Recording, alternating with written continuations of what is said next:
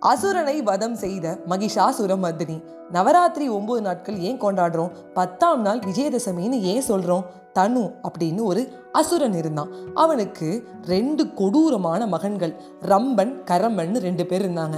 அவங்க ரெண்டு பேரும் பயங்கரமாக தவம் செய்தாங்க. நல்ல ஒரு மகன் எனக்கு பிறக்கணும்னு சொல்லிட்டு. அப்போ கரம்பன் வந்து நீரில் வந்து பயங்கரமாக தவம் செய்யும் போது இந்திரன் வந்து ஒரு முடிவுக்கு வந்தார்.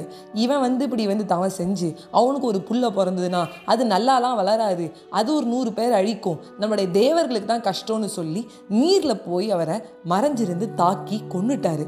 ஸோ கரம்பனுக்கு நடந்த இந்த கஷ்டமும் அவர் வந்து செத்து போனதை அறிந்து கொண்ட ரம்பன் என்ன பண்ணார்னா ரொம்ப வந்து உஷாராயிட்டாரு. இந்த பாரு அவனை போட்டு தள்ளின மாதிரி நம்மளையும் போட்டு தள்ளுருவான். ஜாக்கிரதையே நம்ம வந்து தவம் செய்யணும் அப்படின்னு முடிவெடுக்கிறாரு.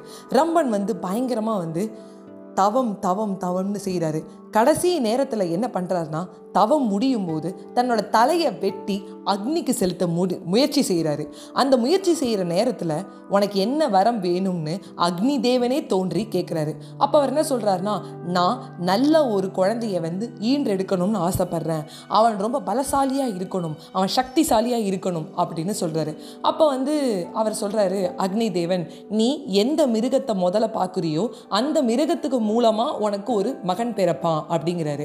உடனே வந்து ரம்பன் வந்து கண் திறந்து கொஞ்ச நேரத்தில் எந்த மிருகத்தை பார்க்குறாருன்னா எரும மாடை பார்க்குறாரு. அந்த எரும மூலமாக ஒரு குழந்தை வருது. அந்த குழந்தைக்கு எரும மூஞ்சும் உடம்பு வந்து மனித உடலும் இருக்குது அவனுடைய பேர் தான் மகிஷாசுரன் அப்படிங்கிற அரக்கன். அந்த மகிஷாசுரன் மேருமலைக்கு போயிட்டு பயங்கரமாக தவம் செய்கிறாரு பத்தாயிரம் வருடங்கள் கடுமையான தவத்தில் அவர் என்ன வந்து வரம் கேட்குறாருனா சாகா வரம் வேணும்னு கேட்குறாரு அப்போ சாகா வரம் வேணும்னு சொன்னோன்னே இவர்கள்லாம் வந்து ஆச்சரியப்படுறாங்க. அதுக்கப்புறம் அவனுக்கு சாதாரண வரம் கிடைக்கும் செத்து தானே ஆகணும் அப்படிங்கிறாரு பிரம்மன். இல்லை இல்லை எனக்கு கண்டிப்பாக சாகாத வரம் தான் வேணும்னு. தப்பாக இருக்குப்பா வேற தான் வரம் கேடு சாகா வரம் கண்டிப்பாக யாருக்கும் கொடுக்க முடியாது. அப்படிங்கிறாரு. அப்போ அவர் சொல்கிறாரு எனக்கு தேவர்களாலும் பூதங்களாலும் ஆண்களாலும் மிருகங்களாலும் மரணம் ஏற்படக்கூடாது. அப்படிங்கிறாரு. அப்போது பெண்கள் பெண்கள்லாம் வந்து மென்மையானவர்கள்.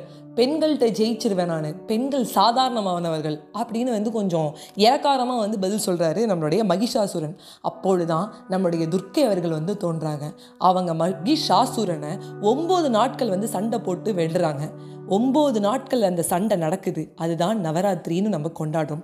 பத்தாம் நாள் நம்ம துர்க்கைக்கு வெற்றி கிடைக்குது. அதனால் அந்த விஜயதசமின்னு கொண்டாடுறோம். மகிஷாசுரனை வந்து வதம் செய்ததால் அவங்களுக்கு மகிஷாசுர மர்தினி அப்படின்னு ஒரு பேர் உண்டு. அசுரனை வதம் செய்த மகிஷாசுர மர்தினி துர்க்கை லக்ஷ்மி சரஸ்வதி அப்படின்னு நம்ம கொண்டாடுறோம். மூணு மூன்று நாட்கள். ஒம்பது நாட்கள் அந்த பயங்கரமான ஒரு போர் நேரிடுது. பத்தாம் நாள் நம்மளுடைய மகிஷாசுர மருதிரியான துர்க்கைக்கு வெற்றி கிடைக்கிது. உங்ககிட்டேருந்து விடைபெறுவது உங்கள் ஃபேவரட்னா அஜய் வைஷ்ணவி. நவராத்திரி ஏன் கொண்டாடுறோம் நீங்கள் தெரிஞ்சிருப்பீங்கன்னு நினைக்கிறேன். மேலும் சுவாரஸ்யமான கதைகளோடு வரேன். By bye friends